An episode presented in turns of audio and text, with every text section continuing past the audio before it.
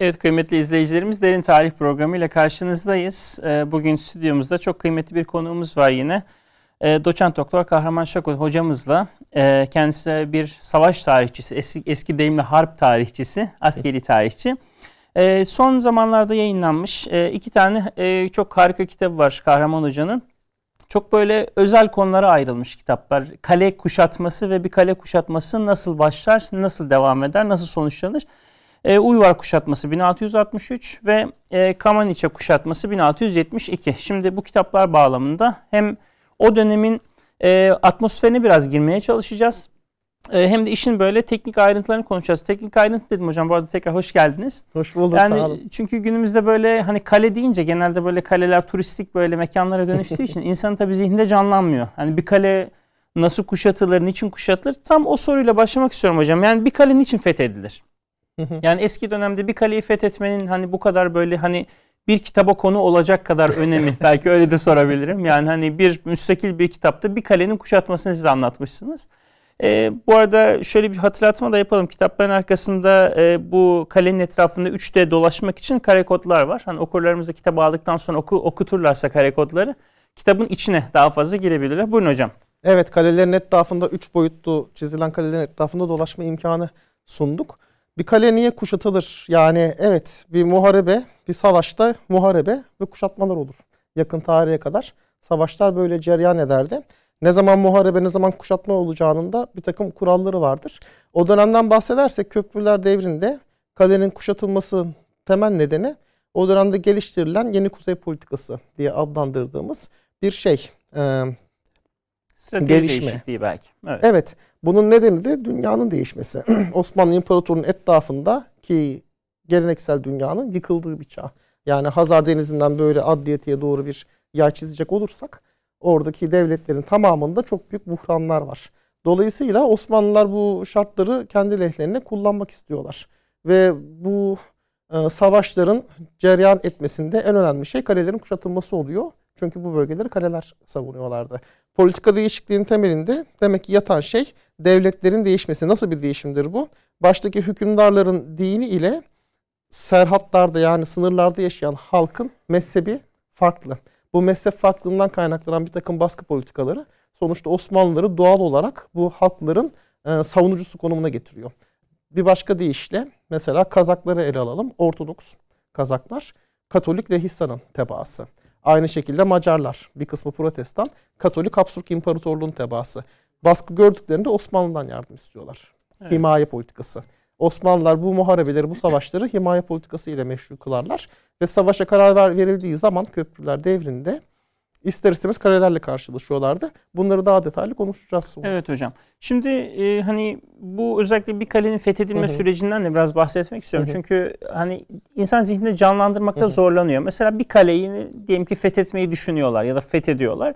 Bunun kararını kim veriyor? Yani işte Hı-hı filanca yerde uy var diye bir kale varmış gidip orayı alalım mı deniyor mesela. Ya da bu süreç nasıl işliyor? Karar kimden çıkıyor? Süreç nasıl ilerliyor? Bu konuda da hakikaten çok ilginç bilgiler var kitapta da. Onu konuşalım istiyorum biraz. Bir kale niye inşa edilir? Alan savunması yapmak için. Yani özellikle coğrafi bir engel yoksa o coğrafyada mesela dümdüz bir ovaysa nasıl savunacaksınız? Kalelerle. Evet.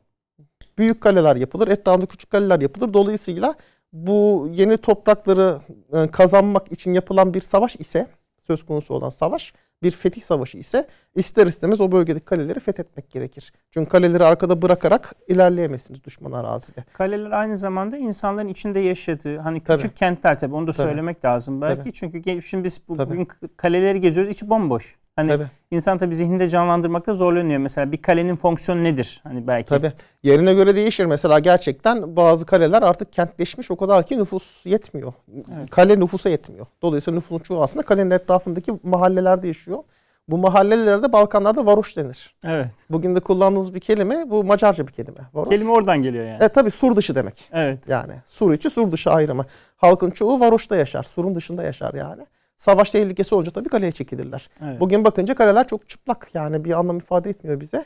Çünkü tahta aksam çürüyor ve bunlar yenilenmiyor. Evet. Yani biz gördüğümüz kale çıplak bir kale, taştan ibaret. Dolayısıyla orada nasıl bir yaşam dönerdi filan gözümüzde canlandırmakla zorlanıyoruz. Bu bir. İkincisi Kaleler tabii günümüzün ölçülerine göre küçük gelebiliyor bize. Tabii. Yani bunlar nasıl yaşamış bu insanlar burada diye düşünebiliyoruz. Çoğunlukla yaşamıyorlar. İdari merkez aslında kale. O bölgenin idari merkezidir kale. Aslında şehir yaşamı o kalenin dışında cereyan eder. Dediğiniz gibi tehlike anında içeri çekilip Çoğu aslında yerde öyledir. savunmak için. E tabii çoğu yerde öyle. E şey geleceğim hocam sorduğum soruda e, bu süreç nasıl işliyor? Yani bu kaleyi alalım mı deniyor yoksa nasıl bir şey var Evet orada? yani savaş ilan edildi. Niye bir kaleye gidilir filan Evet. sorusu. Ya da kim alır bu kararı? Bir kere şey yani iki tarafta burada söz konusu olan Osmanlılar ve Avusturya ise bugünkü tabirle Nemçe ise Osmanlı'nın tabiriyle birbirlerini takip ediyorlar zaten. Çünkü barış anlaşmalarına göre belli kurallar var. Yani şurada kale yapılabilir, burada yapılamaz filan. İki taraftan biri kale yapmaya başladığı zaman diğer taraf bunu biliyor ve protesto ediyor. Yani burada kale yapmaman gerekiyordu anlaşmaya göre. Yıllarca sürebiliyor. Bunların müzakeresi. Dolayısıyla şeyi çok iyi biliyorlar zaten. Hani şurada bir Uyvar Kalesi var gidelim alalım değil de Evet. onlar orada işte yeni kale yapıyorlar. Bu yeni kalede bizim e, şu stratejik amaçlarımıza engel teşkil ediyor filan. Ya da biz buraya alırsak işte Uyvar özelinde. Bugün Slovakya'da Uyvar Evet. bu arada. O dönem Macaristan'da. Bugün Slovakya'da. Ve etrafı madenler bölgesi. Madenler bölgesinin güvenliğini sağlayan bir yer. Dolayısıyla Uyvar'ı alırsak işte bunun böyle bir ekonomik getirisi olabilir diye inceden inceye hesaplanır bu şeyler. Evet. Ha niye kaleye gidiliyor? İşte dediğim gibi alan savunması için. Yani her dönemin değişik savaş doktrinleri vardır. Napolyon döneminde mesela değil mi? Pek fazla biz kuşatma görmüyoruz. Çünkü savaş algısı değişmiş. Yani önemli olan o dönemde orduyu bulup imha etmek. O zaman kaleler kendinden teslim olur düşüncesi Hmm. var. Çünkü imdat gücü yok. Yani Evet. kuşatılan kaleye imdat gelmez. O yüzden kale kuşatıp insanları gereksiz yere e, şey yapmaya, bu külfete katlanmaya gerek yok diyerek muharebeler çağı. Ama bizim bahsettiğimiz dönem köprüler dönemi kuşatmalar çağı. Yani o dönemin savaş doktrini farklı. Önce kaleler fethedilmeli. Adım adım. Sarp tahtası gibi. Bunun bir Yani rasyonelitesi var. Avrupalılar da böyle yapıyor zaten o dönemde. Her yerde Tabii. böyle. Herkes İşin böyle doğrusu. yaptığı için. Mesela İran coğrafyası gibi belli başlı yerleri dışarıda bırakırsak çünkü kale az ve bozkır zaten Hı. Osmanlılar da orada daha çok süvari ağırlıklı ordularla savaşıyorlar. Batı'da daha piyade ağırlıklı ordularla savaşıyorlar. Kalelerden dolayı Balkanlar tıpkı askeri devrim dediğimiz dönüşümün görüldüğü Fransa, Hollanda sınırı kadar fazla kaleye sahip bir bölge. Dolayısıyla askeri devrimin temel dinamolarından bir yer, biri olan yer aslında Macaristan'da. Hmm. Niye? Bu kadar çok kaleden dolayı. Yani kalelerin şekil değiştirmesi bu savaşları besliyor. Niye? Çünkü ortaçağ kaleleri top ateşine dayanıklı değil. Ha. İnce duvarlı ve yüksek. Niye yüksek? Merdiven dayanamasın filan diye. Ama şimdi artık toplar var. Dolayısıyla bu kaleler kolay hedef oluyor. O yüzden bu kaleleri tıraşlıyorlar, kısaltıyorlar ki uzaktan hedef olmasın ve kalınlaştırıyorlar. Hmm. E şimdi bu kaleleri kuşatmanın bir şeyi var, usulü var. Evet. Ve her tarafı bu kaleler yapınca ateşe dayanıklı kaleler ortaya çıkınca ister istemez kuşatmalarda böyle bir uzama temayülüne giriyor.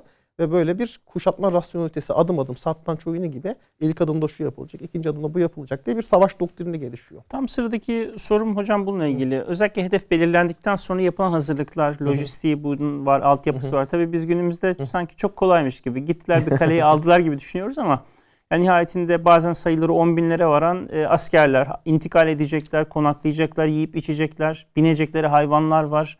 Sonuçta haftalar, aylar süren e, uzun seferler, gittikleri yerde konaklama derken öbür taraftan yol güvenliği, istihbarat, casusluk faaliyetleri bu konuda yani nasıl bir süreç işliyor? Mesela bir ordu sefere çıkıp hedefe varıncaya kadarki hazırlık süreci de herhalde enteresan ayrıntılar dolu olsa Evet gerek. siz sorarken ben yoruldum yani yazdığım halde. O kadar çok organizasyonel bir şey Evet. var ki, yük var ki ortada. Çok bilinmeyen de bir denklem gibi.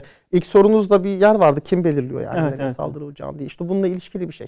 Yani o savaş bölgesine yakın kumandanlardan, valilerden gelen raporlar Hı hı. muvacehesinde evet. İstanbul'daki karar alıcılar otururlar, tartışırlar. Yani savaş ilan edilecekse ne yöne gidilmeli diye. Dolayısıyla bazen sanıldığı gibi padişahın tek başına verdiği bir karar değil. Evet.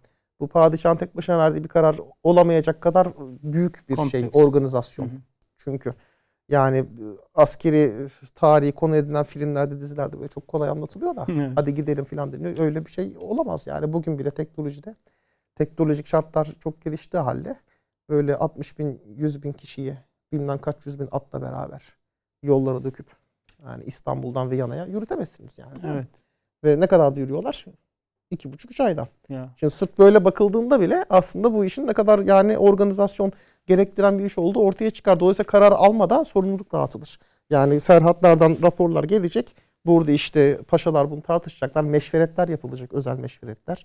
Oy birliği mümkün mertebe oy birliği, oy çoğunluğundan ziyade oy birliği ile alınması gereken şeyler ki sorumluluk ortak paylaşılsın diye. Tabii. Çünkü Osmanlı siyaseti malum hata affetmez yani insanlar kendilerini kaybediyorlar. Evet. Dolayısıyla ortaklaşa karar almak, oydaşma dediğimiz şey çok önemli ki.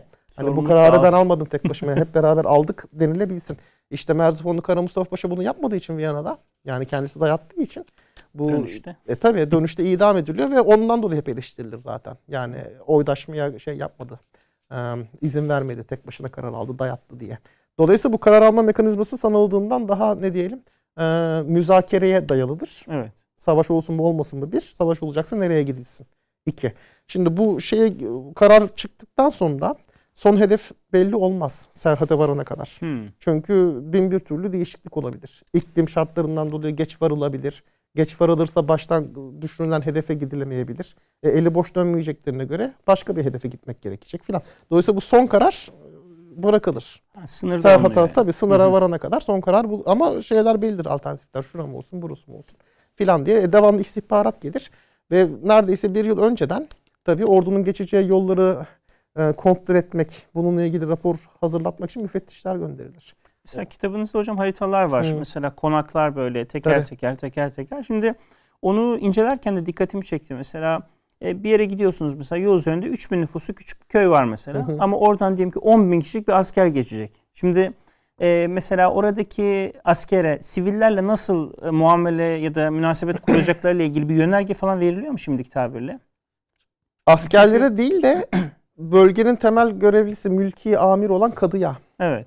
bu yönergeler gider. Niye çünkü- dediğiniz şey olmasın diye. Yani 3000 Evet. kişilik yeri 10 bin kişi gelirse çekirge sürüsü gibi yani Evet. orayı kuruturlar. Peki nasıl oluyor? Hani E şöyle oluyor işte müfettiş gidiyor bu yollar belirleniyor. Yolların düzenlenmesi, açılması, ek köprü yapılacaksa ki her zaman yani gerekir. Ek köprülerin atılması bunlar yani nereye ne yapmak gerekir? Yolu kim genişletecek? Hangi köylü çalışacak? Bunun karşında hangi vergisinden muaf tutulacak filan. Ve konak yerleri belirlenir. O konak yeri 3000 kişilik olabilir ama etrafta belki 50-60 tane köy var. Bütün Evet. o köyler de oraya o gün mal getirmekle yükümlüdürler. Yani askerin Vergi beslenmesi karşılığı. için, E tabi. her şey için. Yani fiyatlar bellidir. Bugün kapitalist sistem gibi değil. Ama anlıyoruz ki bir kar marjı var orada. Hmm. Dolayısıyla işler düzgün gidiyorsa yerel ekonomiyi canlandırıcı bir yönü var. E tabi bu bugün Askeri de turizm desek biraz komik olur ama devamlı savaş olduğu zaman öyle köprüler devri evet askeri turizm denilebilir çünkü çok savaş var. evet yani. Yani çünkü- İstanbul'da isyan çıkmasın diye köprüler işte çok savaştılar filan gibi eleştiriler vardır. Bunda da bir gerçek payı var. Asker seferde gerek filan. Oturduğu yerde çünkü paslanıyor ha, düşüncesi. o yüzden savaşların hızlandığı zamanlarda bu denilebilir. evet. Bu denilebilir. Dolayısıyla o konak yeri e, haritada bir konak yeri gözüküyor. Ama çok daha detaylı bir harita yapılacak olursa Kılcal Damarlar gibi o tek konak yerine bir sürü köyden mal geldiğini görürsünüz. Bunun da organizasyonu gene zor bir şey. Yani Evet. kavga gürültü çıkmamış için herkes silahlı. Öyle bir ortam Tabii. düşünün. Herkes yorgun. evet. Çünkü her gün 20-30 kilometre yürünüyor. E şimdi nasıl kavga gürültü çıkmayacak? Yani asker silahını güvenerek bir şey alabilir oradan değil mi? Yani en çok rastlanılan sorun, şeyler sorunlar nedir? Mesela işte tarlalarda hayvan otlatmak, atını otlatıyor filan. Ya da işte otlatmak yetmiyor da işte birazcık da biçeyim de sonra işte yediririm. Bunlar tabii yasak. Evet. Çünkü diğer gelecek olan atların da beslenmesi lazım falan. Dolayısıyla bu yollar belirlenir. Hangi köylerin oraya mal getireceği belirlenir. Kaç kişilik işte ekmek çıkacak, kaç kişiye ne lazım, odun lazım. Su bilmem ne. kaynakları, abdest Neler alınacak. neler yani Evet. e, tanıyamadığım kelimeler oluyordu. Sonra ortaya çıkıyor ki unutmuşuz tabii çadır teknolojisiyle ilgili kelimeler. Hmm, İşte bin bir çeşit ip- ipi var yani biz ip deyip geçiyoruz. Evet. İşte oradaki ipin adı başka, buradaki ipin adı başka. O onlar bile gelecek yani. Onlar bile hazır tutulacak. Yani E, arabalar binlerce araba bunların tekeri kırılıyor. Kim yapacak bunları? Yani ciddi bir organizasyon süreci var. E tabi ilginç olan şey şu bir yandan bir yıl önceden başlamak lazım bunlara.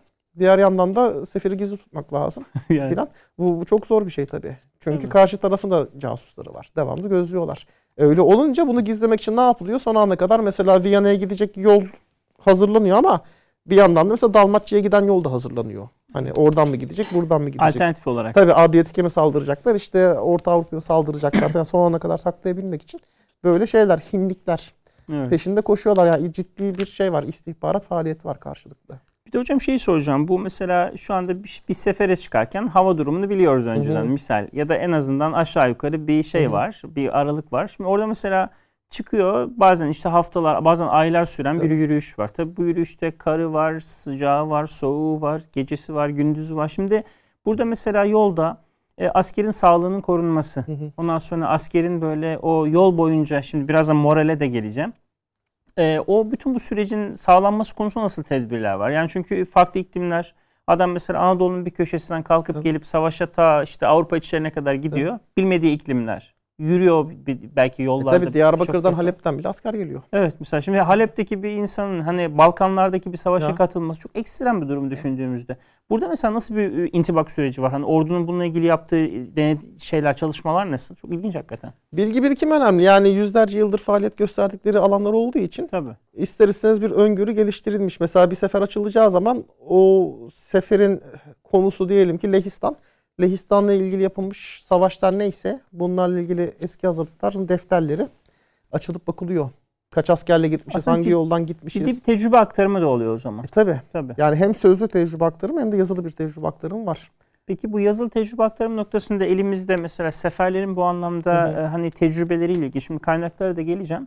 Şimdi filanca seferde yaşananlarla ilgili mesela şimdi Evliya Çelebi notlarına da geleceğim birazdan. Hani seyyahların ya da e, izlenimler evet. dışında mesela Teknik detaylar var mı? Mesela oradaki bir Yeniçerinin savaşa katıldıktan sonra ya da bir işte e, orada lağım kazan bir işte işçinin falan bir ustanın hani orada yaşadığı şeylerle ilgili ya da teknik anlamda detay olarak elimizde ne var bugün bildiğimiz en azından? Var yani Kanlıya kuşatması ile ilgili mesela siperlerde savaşmış bir Yeniçerini olduğunu anladığımız birisinin mesela yazdığı bir şey yeni ortaya çıktı. Evet. Bilinmiyordu daha önce. O tabii ilginç bir şey çünkü siper psikolojisini öğreniyoruz. Yani biz pek çok şeyi savaşla ilgili pek çok şeyi modern savaşlarla ilişkilendiriyoruz. Savaşların yıkıcılığı işte Cihan evet. Harbi ile başladı falan diyoruz. Ya da işte bunun bir e, ön provası gibi e, görülebilen Kırım Savaşı, Amerikan İç Savaşı. Bunlar tabii yıkıcı savaşlar ama modern dönem önceki savaşlar da çok şey yıkıcı. Evet. Yani programdan önce konuşuyorduk işte Suriye savaştan önce neydi şimdi evet, ne siz evet, de görmüşsünüz evet, ben evet, de gördüm. Evet. Modern dönemle ilişkilendiriyoruz ama bu cephe gerisi kavramı ortadan kalktı Cihan abiyle beraber. Savaşın ülkenin tamamı cepheye dönüştü falan denir ya.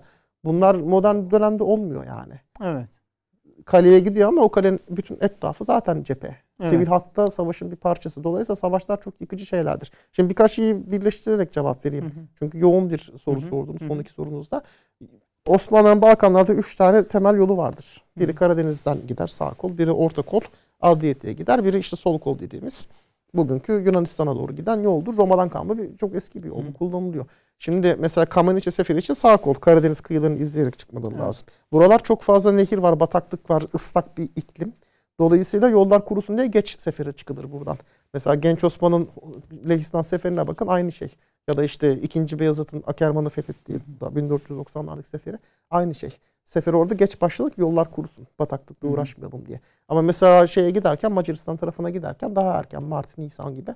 Mesela yani bunu yapmaya çalışıyorlar. Niye dediğiniz gibi iklimi öngöremiyor. Yani ne zaman yağmur yağar belli değil ama genel geçer bir şey var. Evet. Ee, ritmi var, doğanın ritmi var. Gene de hiç bilinmedik bir sürü sorunla karşılaşıyorlar tabii ki. Mesela Çehrin kuşatmasını şimdi hazırlıyoruz 1678. Viyana hezimetinden önceki son kuşatma ve parlak zafer. Bugün Ukrayna-Rusya sınırında Çehrin. Yani hı hı. çok uzak bir bölge aslında. Serinin de üçüncü kitabı mı olacak? Serinin de üçüncü kitabı olacak. Orada mesela Temmuz ortasında hava öyle bir soğuyor ve şey oluyor ki kar yağınca yani insanlar bu memleketin Temmuz'u böyleyse Evet. Yani Eylül'dekinde biz ne yapacağız burada falan diye kara kara düşünüyorlar. Uyuvar kuşatmasında mesela işte şey hiç beklenmedik bir anda yağmurun bastırması, soğuk bir havanın fırtınanın çıkması. Evliya onu çok güzel anlatır. E, karedekilerin ifadeleri de diğer kaynaklara yansıyor. Yani işte geldiniz gördünüz gününüzü. Hadi toparlanın gidin artık filan tarzı karşılıklı moral bozucu şeyler, açıklamalar. Dolayısıyla bu iklim koşulları yıpratıyor. Yani Napolyon'un seferi meşhurdur ya Rusya seferi. Tabii. Rus orduların yeniyor ama iklime yeniliyor falan diye. Böyle şeyler geçerli ve Yakın bunların hepsini hesaba Sarıkamış da aynı şekilde. E, tabii, çok, tabii. çok örnekler tabii, var. Doğru. Maalesef o çok trajik bir şey. Evet, çok sürp- kısa bir sürede yani evet, olan bir sürpriz şey. Sürpriz bir şekilde bir şey başa geldi. İlginç tabii böyle bir organizasyonel yeteneği olan bir imparatorluğun evet. modern zamanda o noktaya gelmesi. E, hocam şeyi soracağım. Şimdi yolda hani ha- alınan tedbirleri, e, Hı hı. hani altyapıyı falan biraz konuştuk. Tabii daha fazlası için yine kitapları hatırlatalım. Çünkü çok hani E tabi tandır kuyularına varıncaya kadar kazıyorlar ekmek pişirmek için. Ekmekçiler önden gidecek. Kim hangi sırayla yürür mesela değil mi? Evet. Hayvanlar gece önden gönderilecek elde meşaleler. Ne kadar ilginç bir manzaradır o. 10 kilometre boyunca böyle bir şey aydınlık yol Evet. mesela. Arabalar binlerce araba. Nereye önden gidiyor- gönderiliyor. Nereye gidiyorsun? Sefere. Yani Tabii. düşününce Bir sonraki konak yerine onlar önden gönderiliyor. Köprüleri tıkamasın falan diye. E, gündüz oldu muydu Yeniçeriler başlıyor tabii. Çok Evet. ilginç tabii o moral motivasyon meseleleri yani. O Birazdan şey. ona da geleceğim hocam. Onunla ilgili özel bir sorum var. Şimdi şey soracağım. Şimdi gittiniz mesela hedefinize ulaştınız. Hı. Kalenin önüne vardınız. Hı. Orada nasıl başlıyor? Yani biz geldik mi? Ya alacağız bu. Aynen öyle Hani- oluyor. Biz geldik mealinde bir şey davet mektubu, teslime davet. Ha, yani teslim olun. E tabii canınızı manınızı kurtarın gidin yani işte Evet. diye. Bu şey usulen yapılması gereken bir şey. Sonra diyelim teslim olmadı. Direnmeye karar verdi. Savaş Teslim olmayacakları zaten bilindiği için Evet. yani tarihte pek örneği yok Evet. mektup alıp teslim Evet. olma. Dolayısıyla bir yandan da bu mektup değerlendirilirken içeride orduda hazırlıklara başlar. İlk hazırlıklar nedir? Top bataryanın kurulması tabii ki. Sonra siper kazılması. Çünkü sa- savunmaya karşı savunma kurmanız lazım.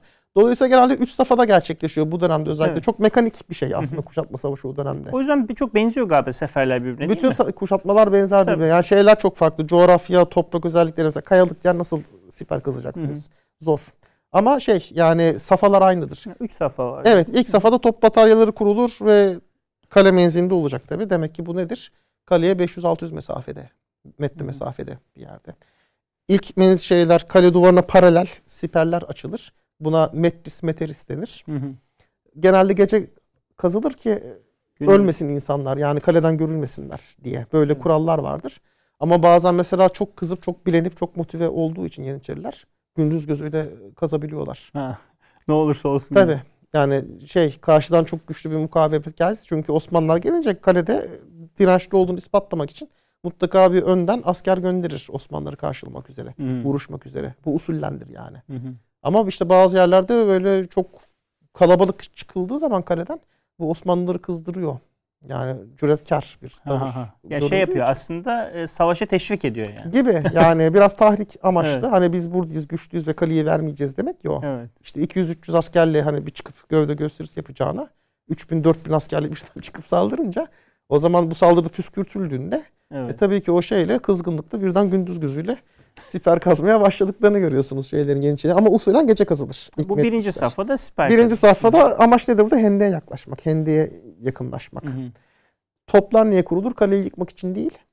Kesinlikle. Kalenin ateşini kesmek için. Yani Hmm. kale toplarını susturmak için. Genelde yıkmak için diye düşünülür E, öyle yansıtılıyor çünkü filmlerde de öyle değil yani. Gülleyle kale yıkılmaz. Evet. Yani yüzlerce top aynı anda ateşlerse falan belki ama onun yaratacağı titreşim daha önemli. Yani lağımla yıkılır. Yer altından tüneller kazılır. Derken Barutlarla yani patlatılır. e, şey mi? Duvarda titreşim yaratacak ki yıkılsın. Duvarın yıkımını hızlandırmak E, tabii. için. Hı. Ortaçağ kalelerini öyle yıkmak kolaydı ama sonra tabii ki bu usul öğrenilince karşı usuller geliştirildi. O da nedir? Kale duvarını hem kalın yapıyorlar Evet. hem de arkasına kale duvarı kadar toprak yiyorlar. Sıkıştırılmış toprak. Biz bugün onları da görmüyoruz. Ha bugün Kale duvarını görüyoruz. duvar o kale görüyoruz. duvarı kadar arkasında toprak tabi olduğunu düşünün. Evet. Niye? İşte o emiyor çünkü titreşimi.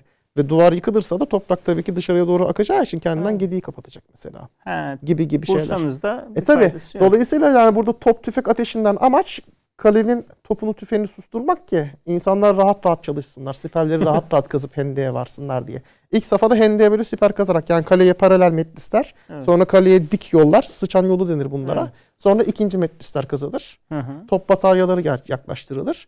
En son hendeye doğru üçüncü, dördüncü hatlar kazılır. Paralel hatlar. Dolayısıyla uzaktan bakınca böyle tepeden bakma imkanımız olsa bir örümcek ağı gibi. Evet. Bir şey, etrafına. bir, bir şebeke Evet. siper şebekesi. Biz bunları Birinci Dünya Savaşı'ndan, Çanakkale Savaşı'ndan aşinayız bunlara. Ama işte bunların evveliyatı var. Yani bu siper savaşları e, şey, yer altında dönen savaş. Yani kimyasal savaş, biyolojik savaş. Yani bu tip şeyleri kullanıyorlar. Ne yapıyorlar? İşte kükürt döküyor. Yani şey içinde kazılan şeylerin içerisine. E tabii şimdi karşıdan da çünkü tünel kazıyorlar. Sizin tünelinizi nasıl bulacaklar? Hmm. Kalenin altından da size karşı tünel kazılıyor. Nasıl sizi algılayacak? Ses duyacak yani. Kazma kürek sesi duyacak. Sizin tüneli buldu muydu patlatması lazım. Şimdi karşılaştıkları zaman nasıl sizi kaçıracak tünelden? Evet. İşte hayvan leşi yakmadan tutun da envai çeşit şeye varıncaya kadar bir sürü orada şey var, incelikler var. Yer altına dönen bir savaş var yani. Evet. Bu Kale mesela hiç böyle hani çok Tabii. dikkat edilmeyen bir şey. Çok enteresan. Viyana kuşatmasında en son işte e, ölenler Osmanlı ordusundan lağımcılar. 12-13 lağımcı gece vakti lağımdan çıkıyorlar. Yer altını duymamışlar muharebe olduğunu. Ha. Yani imdat ordusu gelmiş Kara Mustafa Paşa işte yenilmiş kaçmış gitmiş. Adam yok etrafta. 12-13 kişi çıkınca seviniyorlar. Herhalde kaleyi fethettik herkes kaleye girdi falan diye. Göbek atarlarken birden işte düşman askerleri görünce durumun ne olduğunu anlayıp tabii tam bir trajedi çünkü hepsini öldürüyorlar, Evet, almıyorlar evet. filan. Yani şey yer altında dönen bir savaş vardır. Biz bunları tabii çok atlıyoruz. Buna nereden geldik? Bu işte safalardan bir Evet, yandan yani yer evet. üstünden yaklaşıyorsunuz. Hendeye yaklaşınca ne yaparsınız mesela? Doldurmak lazım hendeyi. Evet. Hendeyin üstünden geçmek için. Bu birinci Korunaklı yollar oluşturmak lazım. Çünkü top tüfek ateşi şey olmuyor, bitmiyor. Bunun bir sürü teknik yönleri var. İşte çizimlerle bunları açıklamaya çalıştık. Tabirler unutulmuş. Mesela kubur diyorlar ona. Evet. Hendeye inme, inen tünele, kubur tüneli. Bunu Evet. anlamak bile bir dert oluyor yani aslında. Sizin mesela kitapta o kubur tünelinin mesela çizimleri E falan tabii da var. nasıl Yani o yapılıyor, ne işe yarıyor. Zihinlerde çok güzel canlanıyor aslında o Tabii. dönem. Amacımız oydu. Yani bu projede mümkün Evet. mertebe görsel malzemeyle destekleyerek hem o dönemde yapılmış e, orijinal çizimlerden hareketle hem de modern bizim yaptığımız çizimlerden hareketle böyle okuyucunun gözünde yani savaş tarihi okumaya cesaret edemeyen, fazla Evet. terminolojik bulan ama meraklı eden okur için aslında çok rahat okunabilir kitaplar, kitap serisi Şöyle e, kameraya da göstermek istiyorum hocam. Mesela burada o bahsettiğiniz tünelin evet. mesela bir kesiti var. Evet. Yani kitapta mesela lağım. kamerada yaklaşabilirse. Burada mesela şey hani kazılan tünel. Tabii. Hı hı. O bir lağım. İşte Evet. o en sondaki odaya, oda gibi kazılan yere bir sürü barut fıçıları konulacak. Fitiller çekilecek. Evet. yer üstünden ateşlenecek. Geri tepmesin diye de o tünelin arkası kapatılacak. Evet. Dolayısıyla bütün bunlar aynı zamanda e, mühendislik, teknik, E matematik. tabii kimler kazıyor onu mesela? Maden işçileri. Evet. Yani madenciliği zaten tünel kazmayı bildikleri için Evet. madenciler. Ermeni lağım ustaları çok meşhurdur. Kayseri bölgesinden. Çok ilginç. Yani O Osmanlı da- ordusu tabii şey yani çok farklı etnisiteler ve dini cemaatlerin bir arada bulunduğu bir ordu. Yani Kırım Tatarlarından tutun da işte efendime söyleyeyim Mısır, Kahire'den gelen Arap Yeniçerilere varıncaya kadar filan. Çok çeşitli Ermeni ve bunların farklı görevleri e, var. e, şey lağım kazmakla uğraşıyorlar. E tabi yani bütün lağımcılar Ermenidir manasında ama demiyorum. evet, Çok evet. meşhurdurlar. Onların kendi teknikleri var. O dönem batılı kaynakları sordunuz ya nereden biliyoruz? İşte Evet. Osmanlı kaynakları, batılı kaynaklar var. Bu Evet. Batılı kaynaklar nasıl kaynaklardır? Uzun süre Osmanlı'da mesela esir hayatı yaşadığı için Osmanlı ordusunu bilen mesela en meşhur tabii şey Marsigli. Evet. Marsili dediğim. Ama daha az yani hiç meşhur olmayanlar da var. Ve lağımcı olarak mesela çalışmış Kandiye kuşatmasında. Darvu Ya şey çok enteresan ama hani Hristiyanlara karşı yapılan bir savaşta Hristiyan. Müslüman ordusunun saflarında Hristiyan bir işte e, E, meslek ordusunda da Müslüman var. Evet ya o da çok enteresan iki tarafta da. Lipka Tatarları var. Yani Sobieski ile Viyana'yı kurtarmaya gelen İmdat ordusunun içerisinde Müslüman Lipka Tatarları var. Bugün de İstanbul'da, Polonya'da hala yaşayan Tatarlar. Hatta geçen haberi çıktı. Bu mültecileri almıyorlar ya. Aha, evet. Sınırda öldü kim işte 19 yaşında çocuğu Tatarlar gömdü diye. evet. Okudunuz mu hı. İşte o bahsettikleri Evet, Polonya Lipka evet. Tatarları. Viyana'da Osmanlılara karşı savaşıyorlardı. Hakikaten çok Çünkü Kırım Tatarlarıyla düşman onlar orta çağdan beri. çok enteresan. Kanlı bıçaklılar. Tarihe Tabii, böyle tabii, bakınca çok enteresan bir Yani bir keresinde. Sobieski şimdi biz tabii Viyana'yı biliyoruz. Viyana sonrasına pek bakmıyoruz. O Viyana teslimiyetinden bir ay sonra Ciğerdelen'de bu Uyvar tarafında Evet, evet. bir muharebe daha oldu. Onu Osmanlılar kazandı. O kazandıkları muharebede Sobieski az kalsın bir Kırım askeri tarafından öldürülüyordu. Yani pala gırtlağını iki buçuk santimle yalamış geçmiş. Wow. Ve etrafında adam yok. İşte 3-4 tane koruması var. Birisi Lipka Tatarı. Hı. İşte o öldürüyor Kırım Tatarını. Böylece Sobieski'nin hayatı kurtuluyor. Bir Müslüman onu kurtarıyor yani. E tabi ama bunlar olur. Haçlı seferlerinde de öyle. Yani Tabii, tabii. Haçlı ordusunda bile şey var. Avrupa'dan getirilen Sicilya Müslümanlarından filan koruma tabii. birlikleri. Yani bunlar oluyor. Biz böyle bakmak istemiyoruz. Birazcık da bu tabi dizilerin etkisiyle maalesef. Tabii. Yani böyle tek tip bakmaya öyle bir şey yok yani. Retorik olarak tabii ki var. Yani belli imparatorlukların belli ideolojik iddiaları olur. Bu normal. Evet. Ama baktığınız zaman kim savaşıyor diye orduda çok yani bir imparatorluk bu ve çok farklı kesimler var. İşte Ermenilere öyle bir rol biçilmiş. Kırım Tatarların rolü malum. Öncü olarak Evet. gelecek filan. Ama mesela Sırplar bütün bu yük arabalarını, siram arabası dediğimiz yük arabalarının şeyleri, şoförleri, sürücüleri mesela Sırplar. Çok enteresan. Tabii tabii Balkan coğrafyasından. E, Rumenler bütün yani ormandan ağaçları kesenler bu işte kuşatmada gerekli olan ahşabı sağlayanlar, köprüleri kuranlar. Eflak Boğa'dan dediniz bugün Romanya, bugünkü Romanya. Evet. Onlar bu konuda tecrübeli. Dolayısıyla böyle müthiş bir etnik dini iş bölümü de var. evet. Ve bu ordu etnografyası dediğimiz yani modern araç şeyler bunlar. Nasıl oluyor ordu etnografyası dediğimiz şey buna bakar. Dolayısıyla orada aslında o dönemde imparatorluğun bir minyatürü. Yürüyen imparatorluk. gibi. Hakikaten o yönüyle çok dikkat çekici. Ya. Yani dediğiniz gibi orduya mesela havadan baksak yani e, programdan önce de konuşuyorduk mesela Hı. işte Hristiyanların sancağı geçiyor mesela. Evliya işte onu çok güzel önünden. anlatır. Uyvar Seferi'nin tanığı olduğu için Evliya Çelebi. Şimdi sorum oydu zaten. Ne Tam kadar böyle güvenilir meselesi. ha, Uyvar kuşatmasında şimdi Evliya Çelebi'nin böyle yazdıkları tabii hani malumunuz işte Evliya Çelebi e, mübalağasıyla meşhur olduğu için şimdi mesela çok keyifli şeyler var mesela kitapta aktardığınız böyle onun izlenimlerine dair.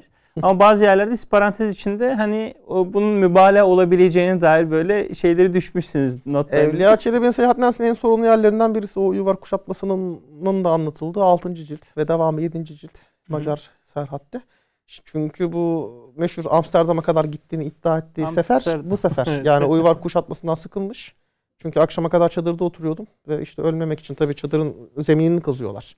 Bu tip bilgileri verelim aslında insanlar böyle şeylerden hoşlanıyor. Evet. Çünkü kuşatma aslında sıkıcı bir şeydir. Evet. Ve Kuşatan çünkü o siperlerde on binlerce asker yok. Kuşatma savaşını bilen Yeniçeriler ve bir takım işte şeyler, piyadeler var. Evet. Ama ordunun ağırlığı süvari. Bunlar ne yapacak? Ya çeteye gidiyorlar etrafta. Yani çok fazla yapacakları iş yok ya otluğa gidiyorlar. Ot biçip getirecekler orduya. İşte etraftaki köylerden mal alacaklar, yığacaklar filan. Ee, şey Evliya Çelebi sıkıldığını söylüyor yani kuşatmada.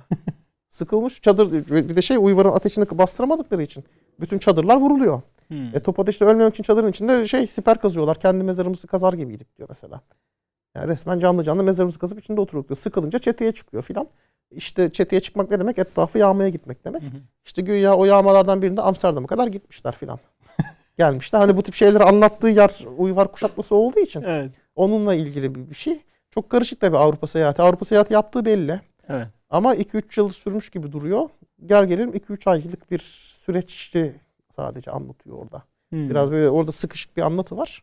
O şeyi tarihçileri zorluyor tam olarak. Yani orada çelişkiler falan var hocam. Hani Çelişki çok da onu herhalde sırtlatıcı belgesi gibi okumak lazım.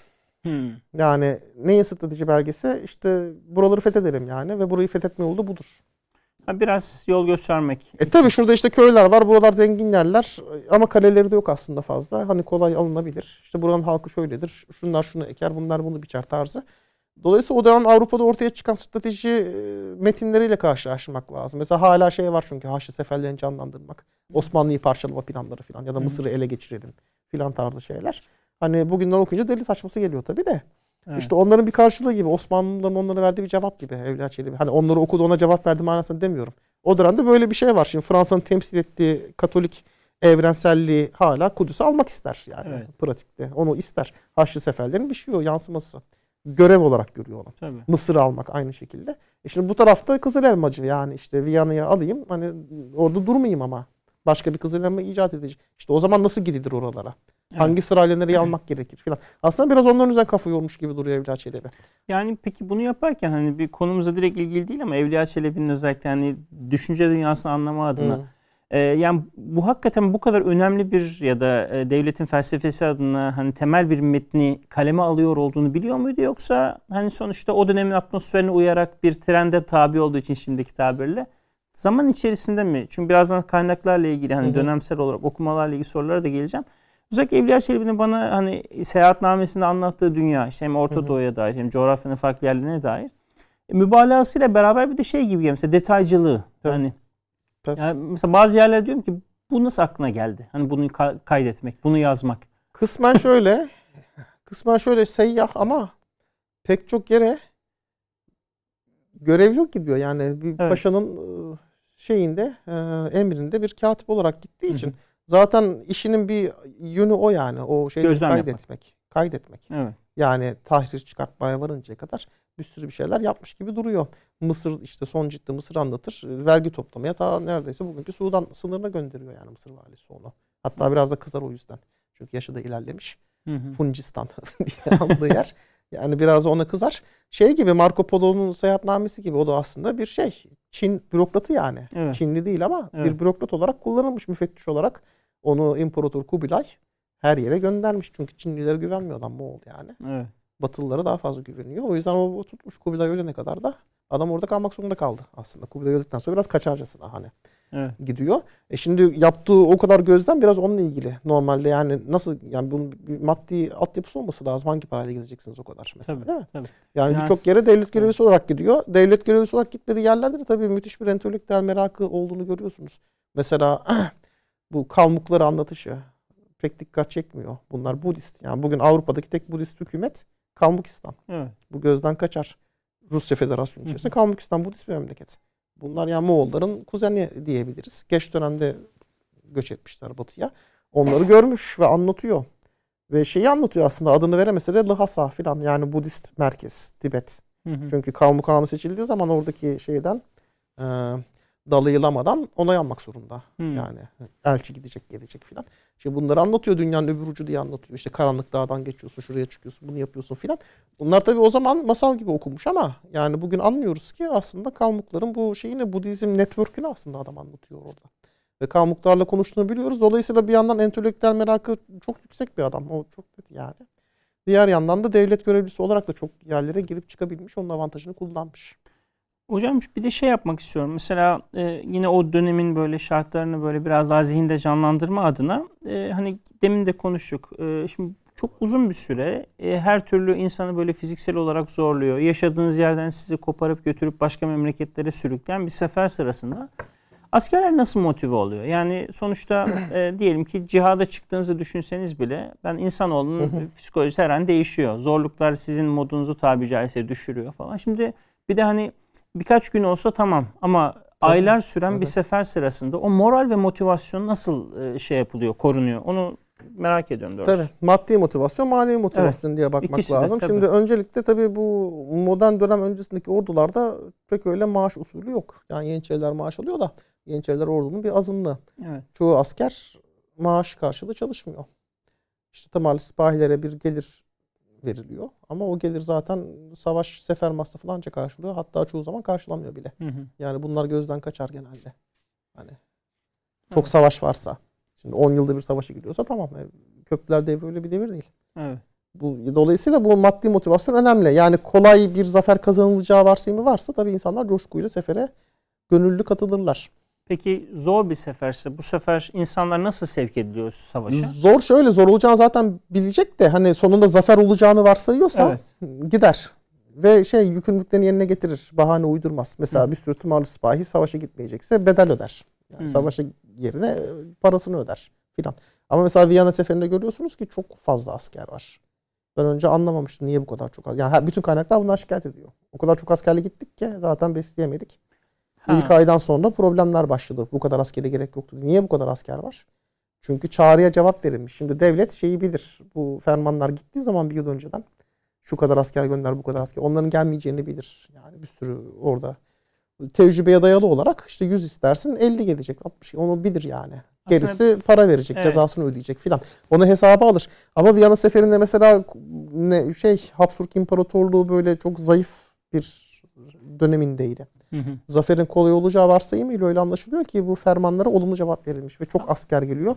Hatta işte gelirine göre bir sancak bir işe şu kadar tımarlı getirecek diye kurallar vardır ya. Hı hı. Gelirine göre asker getirmesi. Çoğu yerde gelirinle besleyemeyecek kadar çok adam getirildiği. Haddinden Yani- fazla at getirildiği. Zafere inanıldığı için. E tabi bu işte maddi motivasyon. Çünkü esir şeyleri raporları var mesela. Esir alınmış, Münih'e götürülmüş.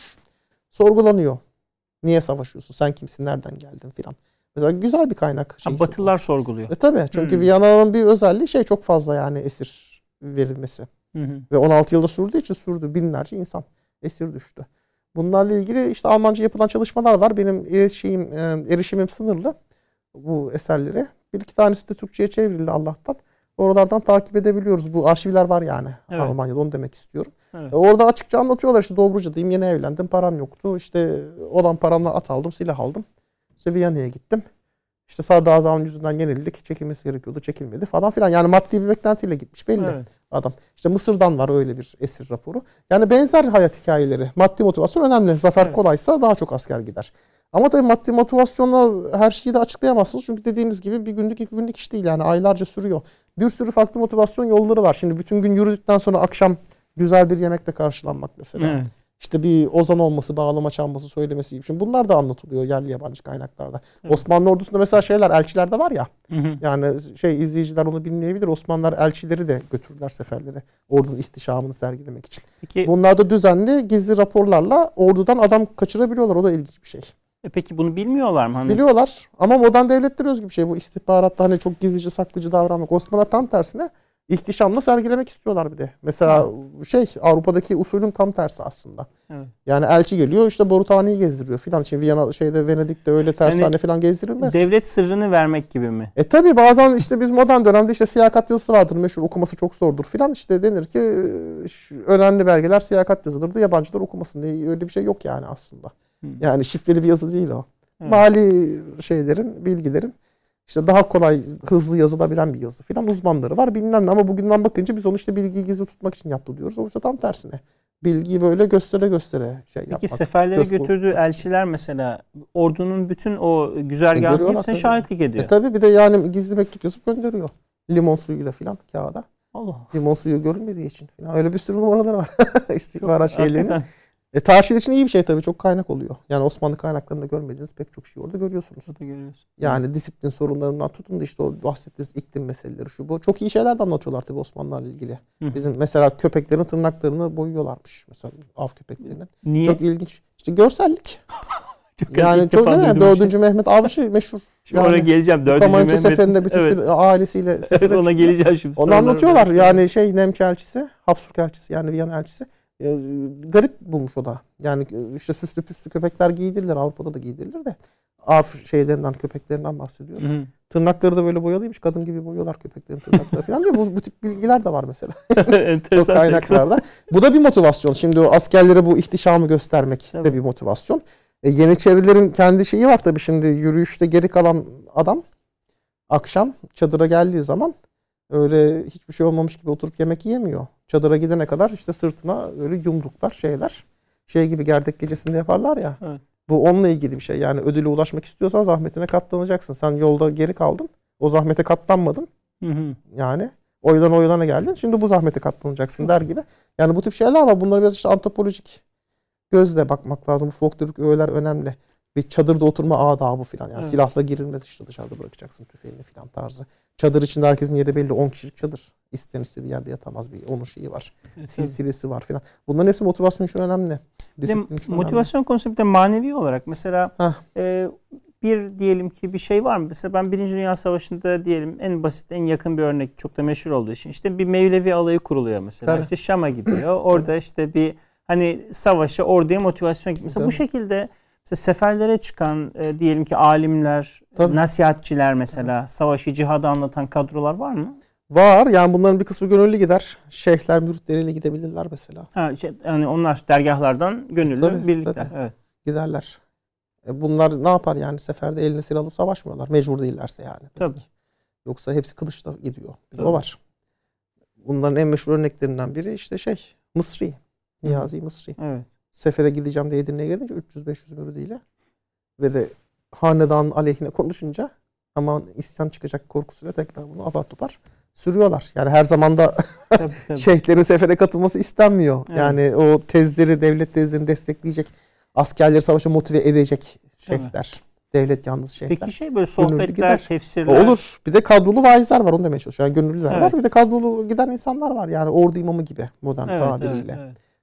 Bu şey en meşhurlarından biri tabii şey Sultan hocası e, Vani Efendi, Vani Evet. Mehmet Efendi. Dönemin meşhur vaizi. Çok ilginç bir adam olsa gerek çünkü bütün yerli kaynaklar, yabancı kaynaklar saygılı bahsediyorlar adamdan.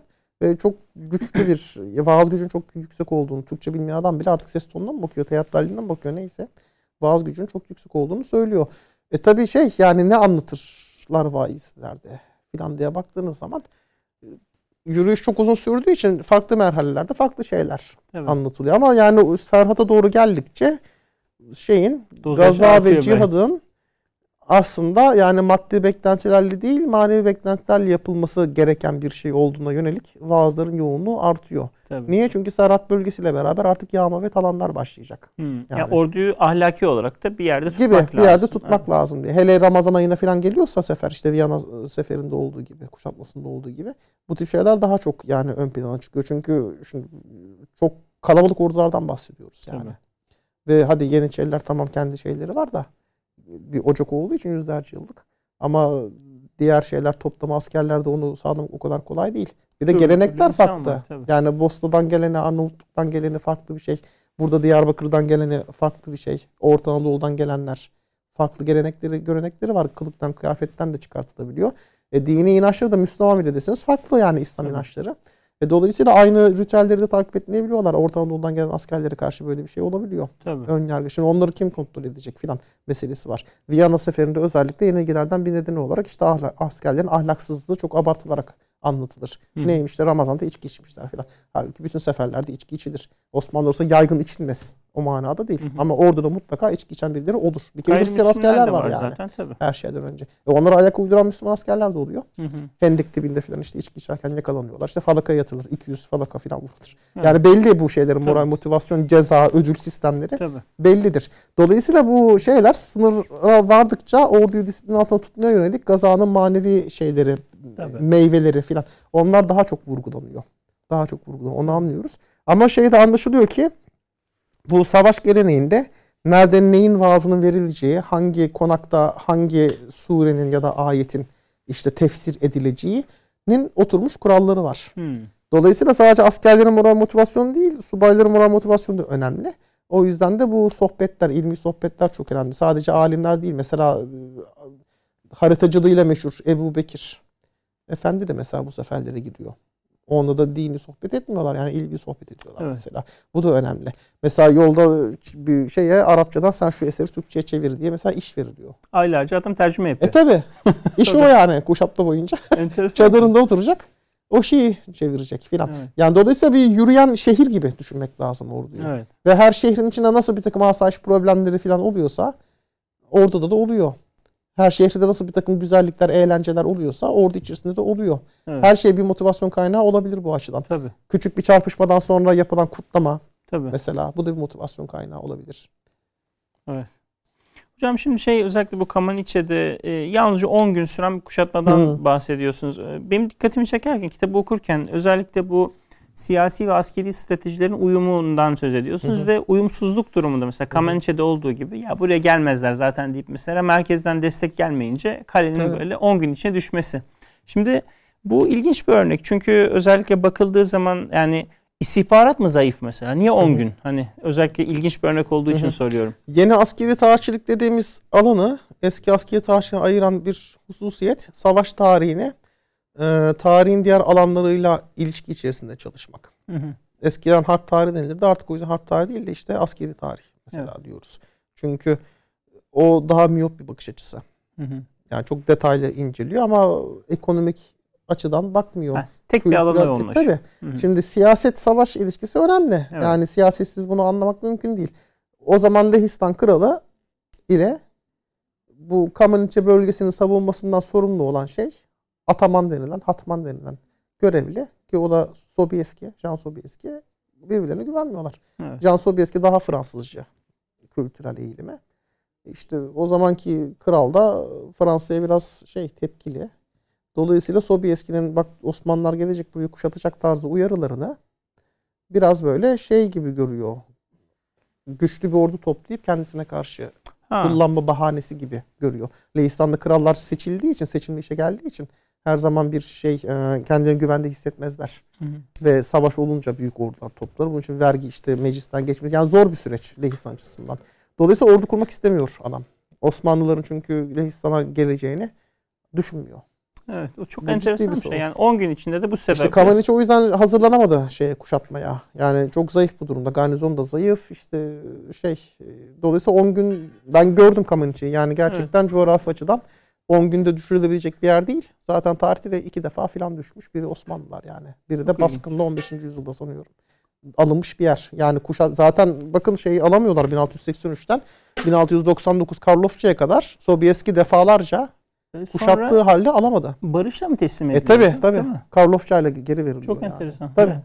Yani Viyana'da Osmanlı hezimete uğratan Sobieski defalarca Viyana'da ordusu yok alamadı. olmuş Evet. Osmanlı'nın kalesini defalarca alamadı. Öyle bir yerde yani Kamaniçe. Evet. Öyle zor bir coğrafya orası.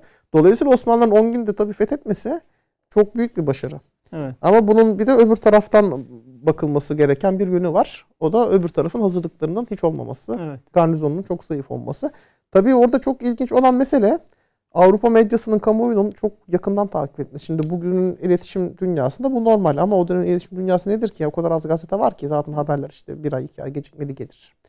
Mesela nasıl haberdar olurlar diye düşünebiliyorsunuz. De kamen için niye onlar için önemli olsun diye düşünebiliyorsunuz ama bizim bilmediğimiz onların bildiği bir şey var. Siyaset arenası var yani. Evet. Devletlerin karşılıklı göreceli güç ilişkisi. Güç dengesi nasıl? Orada adam Kameniç'e düştü diye bakmıyor ki. Osmanlılar işte bilmem kaç yıldan sonra ilk defa Leistan'la savaştı. Ve Leistan'ın kalbine dek girdi diye bakıyor. Evet. Çünkü Kameniç'i fethettikten sonra bugünkü Lvov şehrine kadar gidiyor Osmanlılar. Lvov topu tutuyorlar. Wow. Tabii tabii Lvov haraç vermek zorunda kalıyor. Haraç ödeme sözü vererek kuşatmayı kaldırtıyor Kaplan Mustafa Paşa. Zaten mevsim ilerlemiş, Ekim olmuş filan. Yani Lvov dediğiniz yer bugün Polonya'nın merkezi yani. Evet. Şeyin Ukrayna'nın merkezi Ukrayna. o zaman Polonya'ydı. Evet. Müthiş yani bir şey ilerleme gücü. E, Dolayısıyla bunlar haber oluyor Avrupa'da. Çok ciddi tartışılıyor. Yani sadece bir kalenin alınması gibi değil. E, tabii. devletin gücünü hala E, koruduğu. bütün bir Podolya eyaleti yani Leistan'ın güneyi işte bu Comanche sayesinde Osmanlı denetimine girdi. Öyle bakmak lazım. Kale o yüzden önemli. Yani kale alan savunması. Ve belli yerlerde Cihan Harbi'nde Birinci Dünya Savaşı'nda da kaleler kuşatıldı. Çanakkale'de kale bombalandı. Verdun falan diyoruz mesela. Evet. Batı kale aslında Verdun dediğinizde kale. Hala yani kaleler önemli. Bu Kamançe ile ilgili demin de bahsi Hı. geçti bu 4. Mehmet'in katıldığı ilk ve tek e, Evet. sefer. Tabii siz de ifade ettiğiniz kitapta da anlatıyorsunuz. Yani sadece kendisi ailecek. Hani bütün hanedan ailesi Evet. topluca böyle sefere katılıyor ve Evet. Sefer boyunca av devam ediyor. Yani Evet. padişah zaten avcı Mehmet olarak malum meşhur.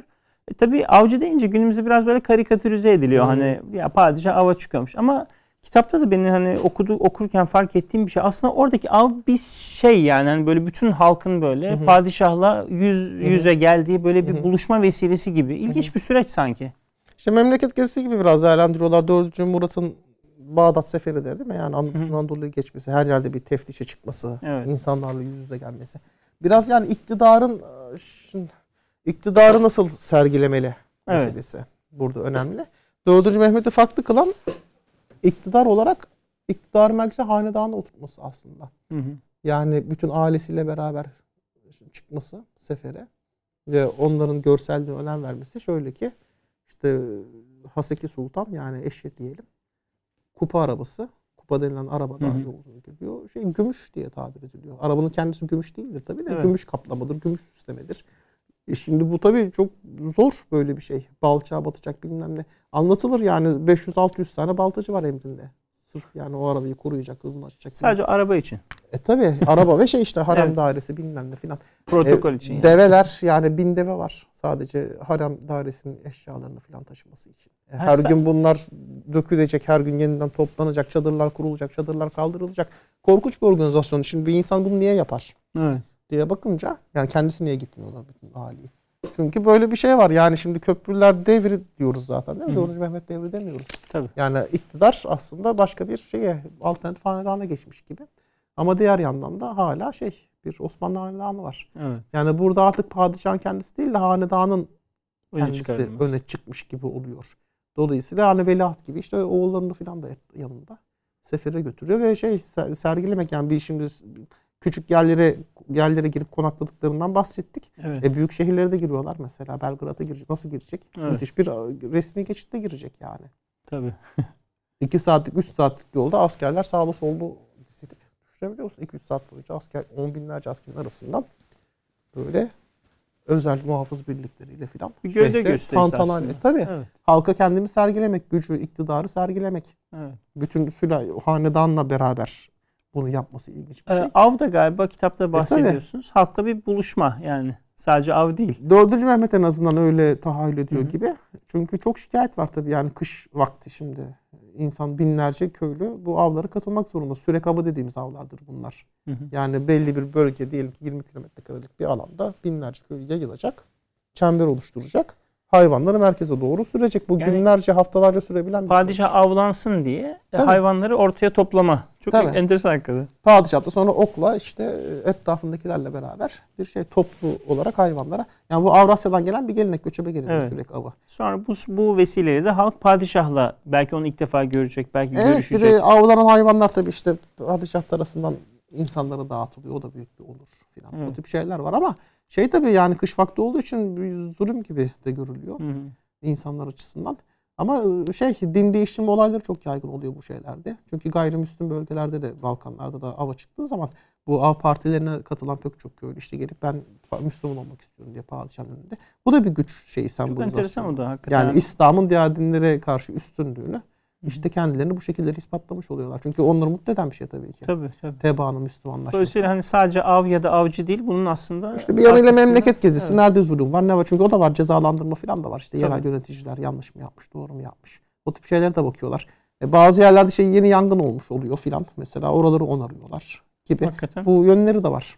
Bir nevi yani memleket gezisi gibi bakılabilir bu şeylere. Evet hocam hakikaten sohbet çok keyifli gidiyor. Son 10 dakikaya girdik şimdi. Ben e, çok e, hani hem konuyu hem de soruları böyle iktisatlı kullanmaya çalışarak devam ediyorum. Şimdi e, özellikle sizin e, kaynakları hani Hı. özellikle değerlendirirken ben dikkatimi çeken bir şey var. Mesela Kameniç olsun, Uyvar olsun, Kanije olsun hani o dönemde yaşanan savunmalar ya da bir takım fetihler böyle. O dönemde tabii çok böyle hani destan gibi anlatılmış hem tarihi Hı. kaynaklara. Sonra ben sizin bir konuşmanızda şunu dinledim. Daha sonra mesela daha büyük hezimetler yaşanınca daha sonraki yüzyıllarda mesela o dönemin tarihçileri işte Uyvar'ı, Kameniç'i mesela bir cümleye geçiyorlar. Hani öyle bir şey yapıldı.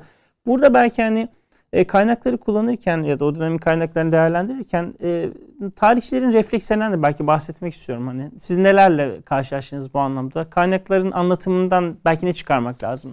Evet Soruyu bu tip net olarak kaynaklara biz şey diyoruz gazaname, gazavatname. Yani bu zaten özünde e, zaferleri ölümsüzleştirmek ve yüceltmek için yazılan eserlerdir. İşte Kamaniçe ile ilgili çok meşhur e, şair Nabi, Yusuf Evet. Nabi'nin şeysi var. Fetihname-i Kamaniçe. Bu çok meşhur olmuş yani edebi lezzetinden dolayı. Şey de mesela dikkatimi çekiyor işte e, Safiye Erol'un Ciğer Delen romanı mesela. Hani Hmm. aradan yüzyıllar geçse bile mesela bazı şeyler böyle anılıyor tekrar. Geriye dönüş o Kanice filan da sonradan meşhur Evet. olması. Vatan yahut Silistre Evet, oyunu evet. ki zamanda yasaklanmıştı mesela. Evet. insanları galeyana getiriyor filan savaş zamanı diye. Çok ilginç şeyler vatan şairliği şeyini kazanması Namık Kemal'in. Geçmişe doğru bir şey var. Ama bu döneme baktığınız zaman belli ki yani bir şey e, ikinci bir fetih dönemi gibi, ikinci bir altın çağ gibi o Tekrar, yüzden görülür ya. E, Dolayısıyla Viyana'dan dolayı bitmemiş bir proje gibi sanki algılanmış. Bir anda o artık kesiliyor o şeylerin, o literatürün. Evet. Yani Evliya'da da o hissiyat çok güçlüdür. Hep böyle öve öve anlatırken bir anda şey sonra başka şeylerden bahsetmeye başlıyor filan. Dolayısıyla o Gazavatname literatürünü tabii dikkatli kullanmak lazım. Çünkü yazılış amacı zaten övmek, yüceltmek. Tabii. Yani haliyle çok yanlı kaynaklardır. Ama diğer yandan da işte sırf edebi metin gözüyle bakmak da çok hatalı. Çünkü şey Yusuf Nabi bile okusanız o kadar çok kuşatmayla ilgili teknik ayrıntı veriyor ki. Yani bir dengesini bularak yapmak lazım. Bir de kesinlikle tabii bu yeni askeri tarihçilik multidisipliner bir alandır. Yani edebiyat tarih ilişkisini de mutlaka kurmak gerek. Hocam bir de şey soracağım. Şimdi son iki sorum e, sizin hani tarihçiliğinizle ve usulünüzle ilgili. E, askeri tarih öyle özellikle mesela şimdi e, bir seferin planlanması, özellikle bir kalenin kuşatılması tabii çok Türkiye'de belki yeni çalışılan ya da en azından e, yeni meşhur olan alanlar. Çünkü yani bize tarihçilik geneldir. Hani böyle bir Osmanlı tarihidir. genel böyle. Tabii çok nokta atışta çok o yüzden çok dikkat çekici detaylar var mesela kitaplarınızda da. E, bu alana ilginizi nasıl başladığını soracağım. Yani çünkü çok Hı hı. e, iğneyle böyle kuyu kazmak gibi ve ince ince işlemek gibi hani özellikle okurken onu fark ettim. Evet bu 90'lardan itibaren aslında şey e, bu savaş organizasyonu, lojistik meseleleri bir ilgi doğdu. Hı hı. Osmanlı tarihçiliğinde Caroline Finkel'ın doktora tezi olsun. Rose Murphy'nin Türkçe'de çevrilen Osmanlı Savaşı kitabı olsun. Ve onu takip eden pek çok doktora tezleri yapıldı yapılıyor. Yani aslında yeni değil bu lojistik çalışmaların tarihi de. Şey lojistikle e, sınırlı oluyor genelde bu çalışmalar. Dolayısıyla mesela anlatıyor anlatıyor anlatıyor. Savaşta ne oldu çok onu göremiyorsunuz. Ya da Başından siyasette genel anlatmak, evet. Niye? Çünkü zor yani kaynaklar. Bir doktora tezini aşan bir şey. Tabii. Yani sırf lojistiği yazmak, o kaynakları kullanmak, etmek yani kolay bir şey değil. Yıllar sürüyor onları Tabii. çözmek ve bir tabloya dökmek, anlamlandırmak. Dolayısıyla bu tip kitaplarda biz o doktora tezlerinde, yüksek lisans tezlerinde ortaya konulan verileri de kullanmaya çalışıyoruz aslında. Pek çok farklı alandan yararlanarak işte ordu etnografyasından bahsediyor. Mesela erlik kavramı. Onu, onu da tartışıyoruz. Evet. Yani erlikten ne anlıyorlar? Şimdi çok basit geliyor. Hı. Ama her dönemin erkeklik algısı farklı yani. Tabii. Neye korkaklık gözüyle bakıyor? Kırım Tatarları kaçmaya korkaklık gözüyle bakmıyor. Göçebeler çünkü kaçarlar. Sonra da geri dönerler. Bir daha savaşırlar. Bir daha kaçarlar. O bilse iş savaş taktiği. Çünkü evet. öyle aldanıyorlar zaten. Kaçmayı korkaklık olarak görmeyince Görmüyor. de dolayısıyla savaşlarda aslında kritik bir şeye de yol açabiliyor kaçışlar. Böyle hurra topyekun cepheden saldırmak da her zaman Osmanlılar için şey değil. Cesurluk göstergesi değil. Bunu aptallık, ahmaklık olarak da görüyorlar. Mesela Kameniçe'de Leh askerlerin hiçbir savunma önlemi almadan işte Osmanlıların karşısında çıkıp aylak aylak dolaşması Evet. Osmanlıların çok garibine gidiyor yani. Bunu ahmakça görüyorlar. Cesurluk olarak. Mesela bu tip şeyleri de tartışıyoruz. Bu antropolojik bakış açıları da önemli. Peki hocam şey soracağım son olarak e, siz mesela çalışmanızı sürdürürken e, özellikle bu alanda derinleştikçe ve ilerledikçe çok şaşırdığınız ya da en çok hani buna hayret ediyorum özellikle günümüze kıyaslayınca birkaç nokta belki yani aklınıza ilk gelenleri soracak olsam. Savaş tarihi bağlamında evet, da evet, hani alanınızla ilgili olsun. Hı-hı. Yani birincisi şey Osmanlılar o dönemin süper gücü hala. Evet. Kanun dönemiyle sınırlamamak lazım. Bunu nereden anlıyoruz? Ki, Herkesin gözü ikinci yarısı. Evet. E tabi şimdi bu Köprülü Ahmet Paşa'dan işte dönemi olduğu için iki kuşatma. Viyana kuşatması kitabım da var. O şey Köprülü ailesinden Merzi Fakar Mustafa Paşa. Bunlar Avrupa medyasında her gün yani hakkında haber çıkan, yazılan, çizilen, hakkında madalyonlar üretilen işte gravürler, kapatmalar yapılan adamlar. Yani meşhur simalar bunlar. Evet. Avrupa siyasetinin meşhur simaları. Onu bir kere keşfetmek ilginç bir şeydi. Yani burada olan bir olay 3 hafta 4 hafta içerisinde Londra'da gazetede basılıyor. Ve buradan giden şeyler var. Yani, mu, muhabir e, kitabınızda da var zaten. Devamlı hani. bir şeyler yazıyorlar evet. buradan ve ciddi önemli şeyler yazıyorlar. Yazdıkları pek çok şey gerçek çünkü Osmanlı ricaliyle ilişkisi olan insanlar. Polcuko gibi mesela. Hı hı. Ya Polcuko gazete haberi de yazıyor onu demeye çalışıyorum. Sadece evet. şey yazmıyor kendi kitaplarını evet. yazmıyor. O bir kere çok ilginç bir şeydi. Çünkü dediğiniz gibi işte unutulmuş gitmiş bunlar. Yani 18. Evet. yüzyılda Uyvar'dan bahsetmiyor Osmanlılar. Viyana'dan bile bahsetmiyorlar. O tabii bilinçli bir tercih olsa gerek. Tabii. Yani, yani. devamlı bir şey. Ondan öncesine öyküme var. O ara atlanmış filan. Ona da bakmak lazım. Onu da çalışmadık. 1683'ten 1783'e. Kırım'ın elden çıkışı 1783 evet. filan. Mesela o tarihlerin çakışması bilinçli bir şey değil. Tabii. Ama Osmanlılar mesela tabii milat takvim kullanmıyorlar ama şeyin de farkındalar o gidişatın. Tabii. Bu Karlofça'dan sonra Rusya'nın yükselmesinin. Dolayısıyla bu şey önemli. Osmanlılar hala o dönemde süper güç. Yeniçeriler hala yenilmez bir güç. Viyana evet. hezimetine kadar. Ve müthiş bir şey var. Efsaneler dünyası. Yeniçerilerle ilgili bu gazete haberlerinde Osman bu kadar yer bulması çok ilginç. İkincisi ben bu seride ele aldığım kuşatmaların geçtiği bir takım yerlere gittim. Evet. İşte Kameniç onlardan biri. Kendi çektiğim bazı fotoğrafları da kullandım. Evet, evet, Çehrin kitabımız çıkacak inşallah Ocak'ta. Çehrin'e gidemedim ama inşallah bu ilkbaharda gideceğiz. Ee, Uyvar Kalesi zaten kalmadı bugün. Hı hı. Kan diye bu kuşatmanın şeyin bu serinin bir parçası. Onun küçük bir parçası kaldı. Yani olabildiğince gidip gözlem yapmaya çalışıyorum. O da etkileyici oluyor. Çünkü bugünün koşullarında bile gerçekten çok uzak yerler. Çoğu. Evet. Ve ilk hissiyat da bir şey oluyor yani bu adamlar buralara nasıl gelmiş falan. 100 bin adamla nasıl geliniyor gibi. O önemli. Orada da şeyi görüyorsunuz. Strateji nasıl geliştirilir? Yani ticaret yollarını takip ederek gidiyorlar tabii ki. Evet. Yani koca sahraya gittiğiniz zaman o kadar belli ki ne yöne gidebileceğiniz. Nehrin akışı, köprülerin konumu bilmem ne. Herhalde görünce daha çok görmek çok farklı, çok İnsanın farklı zihninde. Harita o kadar anlamlı olmuyor. Evet. Gerçekten yani mümkün mertebe görmek lazım. O networkleri çok iyi kullanmışlar. Ermeni tüccarlar orta çağdan beri kuzey güney ticaretini yapıyorlar. Nereye gitse Osmanlılar mutlaka Türkçe konuşan birileri var işte. Çoğu Ermeni aslında. Mesela o da çok önemli bir şey. Süper evet. güç derken bu yöne de bakmak lazım. Evet. Nereye gidiyorsa orada mutlaka orada Türkçe konuşan birileri de çok rahat iletişim kurabiliyorlar evet. ve bilgi edinebiliyorlar. Bu network hakikaten. Dolayısıyla yani 17. yüzyıl sonunda bile Osmanlıların biz bu kadar güçlü ve işte süper güç olarak algılandığını bilmeyiz. Yani genelde Fatih dönemi, Çöküş dönemi, dönemi gerileme e, gibi. öyle bakıyoruz. Evet, Ama öyle. işte Avrupa öyle bakmıyor. Evet. Karlofça'ya kadar. Hocam çok teşekkür ediyoruz. Ben Hakikaten çok böyle çok keyifli oldu. Hem tekrar kitapları da şöyle göstermiş olalım. Uyvar Kuşatması 1663 Kahraman hocamızın e, son iki çıkan kitabı ve Kamaniçe Kuşatması 1672. Burada bugün çok az bir kısmını konuşabildiğimiz e, kuşatmaların ayrıntılarıyla ilgili hakikaten çok keyifli bir okuma. Hocam çok teşekkür ederim. Ben teşekkür ederim. Zahmet Sağ olun. Hakikaten çok keyifli, güzel bir sohbet oldu. Teşekkür ederim. Evet kıymetli izleyicilerimiz şimdi kısa bir ara veriyoruz. Daha sonra programımızın ikinci bölümünde karşınızdayız.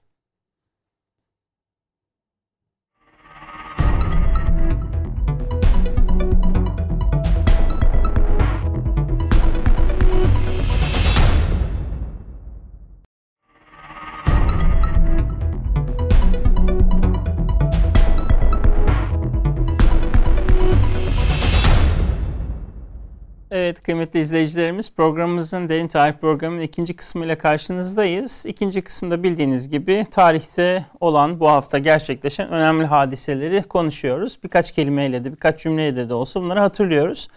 Bu haftanın birinci sırasında 15 Kasım 1988 tarihine gidiyoruz. Cezayir'e gidiyoruz. Ee, Cezayir'de e, bir dikkat çekici bir gelişme yaşandı. 15 e, Kasım 1988 günü Filistin Kurtuluş Örgütü lideri Yasser Arafat sürgünde Filistin'in bağımsız hükümetini ilan etti. Tabi e, bu ilan kağıt üzerinde her ne kadar çok da anlamlı gözükmese de o zamana kadar verilen bütün mücadelenin aslında özeti mesabesindeydi.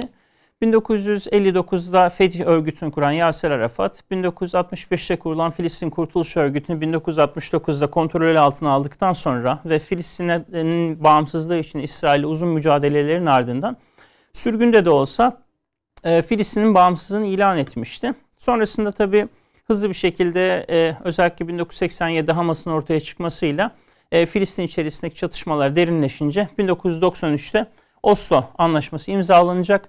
Sonrasında da Arafat'ın liderliğinde Filistin yönetimi kurulacaktı. Dolayısıyla bu hafta e, dikkate değer olarak kabul ettiğimiz ilk gelişmenin sonucu Filistin yönetiminin kurulmasının ilk adımı olarak 1988'in 15 Kasım günü Cezayir'de Filistin'in bağımsız devletin ilan, ilan edilmesi oldu.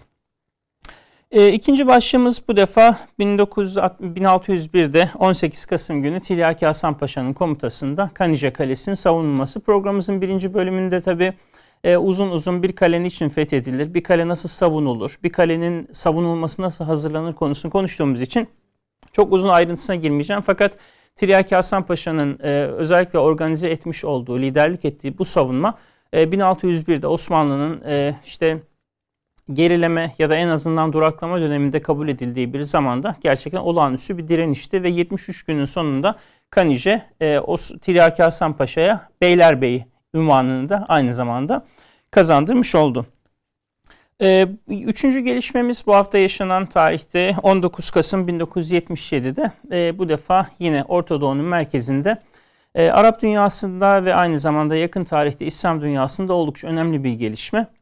E, Mısır Cumhurbaşkanı Enver Sedat e, İsrail'i ziyaret etmek suretiyle Kudüs'e gitmek suretiyle ve Kudüs'teki İsrail parlamentosunda konuşma yapmak suretiyle İsrail'i tanıyan ilk e, Arap devlet başkanı oldu. Tabi Mısır gibi İsrail'le uzun savaşlar vermiş. 1948'de, 1956'da, 1967'de, 73'te İsrail'le savaşmış bir ülkenin devlet başkanının bizzat Yahudilerin ayağına giderek Kudüs'te onların meclisinde konuşma yapması e, Arap dünyası açısından hem bir şok hem de yakın tarihin en önemli dönüm noktalarından birisiydi. 79'da daha sonra e, Camp David Anlaşması'nın imzalanması suretiyle bu adım resmi bir barış anlaşmasına dönüştürüldü. Ama e, ondan da iki yıl sonra 6 Ekim 1981'de Enver Sedat e, Yahudilere doğru, İsrail'e doğru attığı bu adımların direkt bir sonucu olarak kendi ordusundan bir yüzbaşı tarafından vurularak öldürülecekti. Dolayısıyla 1977'deki Kudüs ziyareti aslında Sedat için aynı zamanda geri sayımında başlangıcıydı. Bu haftaki dördüncü gelişmemiz bu defa Suudi Arabistan'da 20 Kasım 1979'da ee, bir sabah namazı çıkışı e, Kabe'nin kapılarını kapatarak e, içerideki imamı ve diğer dini görevlileri de caminin, mescidin görevlilerini de rehin almak suretiyle bir Mehdici hareketin ortaya çıkışı meşhur Kabe baskını. Tabi 1979'un o günleri e, İslam dünyası ve Orta Doğu için e, oldukça gergin bir atmosfer içeriyordu. Çünkü birkaç ay önce İran'da şah devrilmişti ve yerine Hümeyni liderliğinde yeni bir devlet kurulmuştu. Yine aynı aylarda e, coğrafyanın farklı yerlerinde bir takım yeni gelişmeler oluyordu. Yine aynı süreçte 1979'da Afganistan Sovyetler Birliği tarafından işgal edilmişti. Tabiri caizse coğrafya diken üstündeydi.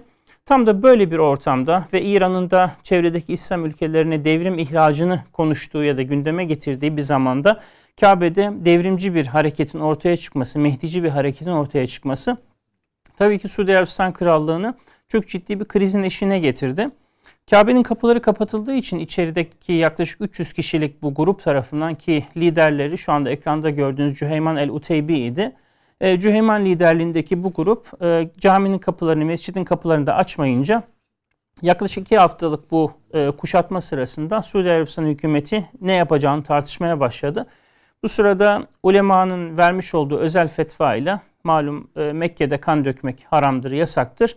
Onların Mekke'deki bu isyanı kanla bastırılabilme yönünde bir fetva vermesiyle Suudi Arabistan Fransa'nın özel kuvvetlerinden de yardım almak suretiyle bu isyanı bastırdı ve iki haftanın sonunda Cüheyman el-Uteybi ve arkadaşları bu e, baskını sona erdirmek durumunda kaldılar. Cüheyman ve arkadaşları idam edildi. Fakat e, Kabe'deki bu baskın e, yakın tarihin en önemli dönüm noktalarından bir tanesi olarak özellikle Suudi Arabistan Devleti'nin güvenlik konseptini şekillendirmesi bakımından derin izler bırakan bir hadise olarak akıllarda kaldı. Tarihinde tekrarlayalım 20 Kasım 1979 günü sabah namazından sonra. Son olarak 21 Kasım 1962'ye gideceğiz. Bu defa e, sınırlarımızın içerisinde yakın tarihimiz için çok önemli bir zatın vefat yıl dönümü. Mahmut Celalettin Ökten, İmam Hatip Camiası'nın bilen, bilin, bildiği ismiyle Celal Hoca. E, Türkiye'de İmam Hatiplerin ilk kurucu neslinden, aynı zamanda İstanbul İmam Hatip'in ilk müdürü. E, Türkiye'de dini eğitimin özellikle halka yayılması ve halk düzeyine indirilmesi noktasında gerçekten çok büyük hizmetleri olmuş bir isimdi Celal Hoca. Ee, kendisi hem e, bu okulun müdürlüğünü hem öğretmenliğini hem banis, baniliğini hem aynı zamanda sponsorluğunu ve hamiliğini üstlenmiş bir isimdi. Kendisini de 21 Kasım 1962 vefat yıl dönümü vesilesiyle rahmetle anıyoruz. Bu haftanın da gündemlerinden bir tanesine kendisini almak suretiyle kendisini de anmak istedik. Tekrar Allah rahmet eylesin kendisini. Evet şimdi programımızın yine son dakikalarında e, her hafta yaptığımız gibi kitap tanıtımlarına geçeceğim. E, yine daha önce de ifade ettiğim gibi kitap tanıtımlarını yaparken yeni çıkmış kitaplar, çok satan kitaplar gibi bir kıstasımız yok. Tamamen önemsediğimiz e, ve gündemde olmasını dilediğimiz kitapları seçiyoruz. Bu bağlamda birinci kitabımız e, Yüksel Kanar imzasıyla İktidar ve Adalet ismini taşıyor. İslam siyaset düşüncesinde siyasetnameler, Hz. Ali'den günümüze özellikle Osmanlı İmparatorluğu'nun son dönemine kadar e, hükümdarların ikaz edilmesi için, uyarılması için, haktan ve adaletten ayrılmamaları için kaleme alınmış metinleri derlemiş bu kitap ve hakikaten e, çok derli toplu güzel, İslam siyaset geleneğinde hükümdarların nasıl ikaz edildiği ve uyarıldığı, onlar için nasıl halka adaletle e, davranmaları gerektiği noktasında kendilerini hatırlatılmaların yapıldığını gösteren çok önemli örnekler var. Dolayısıyla birinci tavsiyemiz İktidar ve Adalet, İslam Siyaset Düşüncesinde Siyasetnameler Yüksel Kanar imzalı. İkinci kitabımız e, oldukça ilginç bir Akdeniz portresi taşıyor, e, ortaya koyuyor. Katolik korsanlar ve Rum tüccarlar bir Akdeniz tarihi. Tabi e, biz Akdeniz'i genelde Barbaros Hayrettin Paşa ve diğer e, denizciler üzerinden okuruz ya da e, o dönemde yaşanan gerilimler ya da savaşlar üzerinden. E, Molly Green imzalı dergah yayınlarından çıkmış olan bu kitap e, farklı bir Akdeniz tarihi okuması öneriyor. Yani Katolik korsanlar ve Rum tüccarlar. Yani hem onların dini kimlikleri hem de onların ortaya koymuş oldukları faaliyetler üzerinden. Dolayısıyla bunu da Akdeniz'in alternatif bir tarihi olarak öneriyoruz. Üçüncü kitabımız Ketebe yayınlarından e, yine oldukça önemli, oldukça güncel bir kaynak. E, Halil İbrahim Bulut imzalı İslam Mezhepleri Tarihi. E, İslamiyet'in ilk yıllarından itibaren e, Müslümanlar arasındaki çeşitli görüş ayrılıkları, çeşitli dini ve siyasi fırkalar, işte ehli sünnetten Şia ayrımına, daha sonra Şia içerisindeki çeşitli gruplara ve derken daha yakın dönemde ortaya çıkan bir takım beşeri yeni dinlere ve daha sonra da bunların kendi aralarındaki ilişkilere, itikadi esaslarına gerçekten konuyla ilgili, İslam mezhepleriyle ilgili şöyle temel bir kaynak okumak istiyorum diyenler için tavsiye edeceğimiz birebir çok önemli bir kaynak. Zaten e, kitabın yazarı Halil İbrahim Bulut Hoca da Türkiye'de mezhepler tarihi alanının gerçekten sayılı isimlerin, isimlerinden bir tanesi. E, Ketebe yayınları imza e, markasıyla İslam mezhepleri tarihinde yine tavsiye ediyoruz. E, dördüncü tavsiyemiz e, bir diplomat tarafından kaleme alınmış. Oldukça soğukkanlı ve e, objektif bir metin. Temel İskit'in e, kaleme aldığı İstanbul Bilgi Üniversitesi yayınlarından diplomasinin gücü ve modern, modern Orta Doğu'nun şekillenmesi. Özellikle e, Osmanlı İmparatorluğu'nun yıkılmasından sonra bugünkü Orta Doğu hangi süreçler dahilinde şekillendi? E, ortaya konan anlaşmalar, gizli anlaşmalar, konferanslar, süreçler, bu süreçlerin aktif e, aktörleri ve onların e, ortaya koymuş olduğu çabalarla Osmanlı sonrasında coğrafya hangi parçalara ayrıldı? Şöyle e, hamasetten e, işte belki de biraz heyecandan da uzak ama gerçekten çok böyle e, somut verilere dayalı, kaynaklara dayalı bir dille yazılmış bir kitap. Dolayısıyla Osmanlı'dan sonra coğrafya hangi aşamalarla şekillendi sorusunun cevabı için Diplomasinin Gücü, Modern Ortadoğu'nun şekillenmesi kitabını da tavsiye ediyoruz. E, ve nihayet e, son kitabımız e, son dönemde yaşayan en önemli hattatlarımızdan e, Hattat merhum Hamit Aytaç'ın e, hayatı, eserleri, e, öbür taraftan e, işte kitabın kapağında da ifade edildiği gibi Osmanlı'dan Cumhuriyeti bir hattatın serencamı. Çünkü Hamit Bey e, özellikle harf inkılabı gerçekleştikten sonra e, yeni yazıyla da eserler vermiş. Yani e, elinin hünerini, e, hattatlığını bu defa yeni alfabe üzerinden ortaya koymuş bir isim. Kitapta da gerçekten çok dikkat çekici ayrıntılar, kendisini yakından tanıyan insanların da şahitlikleriyle Cağaloğlu'ndaki o küçücük e, ofisinde neredeyse hiçbir yere çıkmadan, insanlarla neredeyse hiç temas kurmadan sürekli olarak yazması. Tabii e, bugün kendisinin yazıları e, birçok eski ve yeni binada hem e, Latince hem de Osmanlı Türkçesiyle yaşıyor. Ayrıca kendisinin kaleme aldığı musaflar var ve tabi bu kitap aynı zamanda bir hattatın, büyük bir sanatkarın ne kadar yalnız, ne kadar kendi halinde ve ne kadar münzevi bir şekilde yaşayarak eserler verdiğini de ortaya koyuyor. Dolayısıyla bugünkü son tavsiyemiz, beşinci tavsiyemiz de Hattat Hamit Aytaç divan kitap imzalı. E, çok fazla yazar katkıda bulunduğu için editörlerin hazırlamış olduğu kapakta da onların isimleri var zaten. Hatta Tamit Aytaç isimli kitap. E, evet kıymetli izleyicilerimiz bir derin tarih programının daha sonuna geldik. E, haftaya yine e, dikkatinizi çekeceğini umduğumuz konu ve konuklarla karşınızda olmak üzere. E, hayırlı akşamlar, hayırlı haftalar diliyoruz.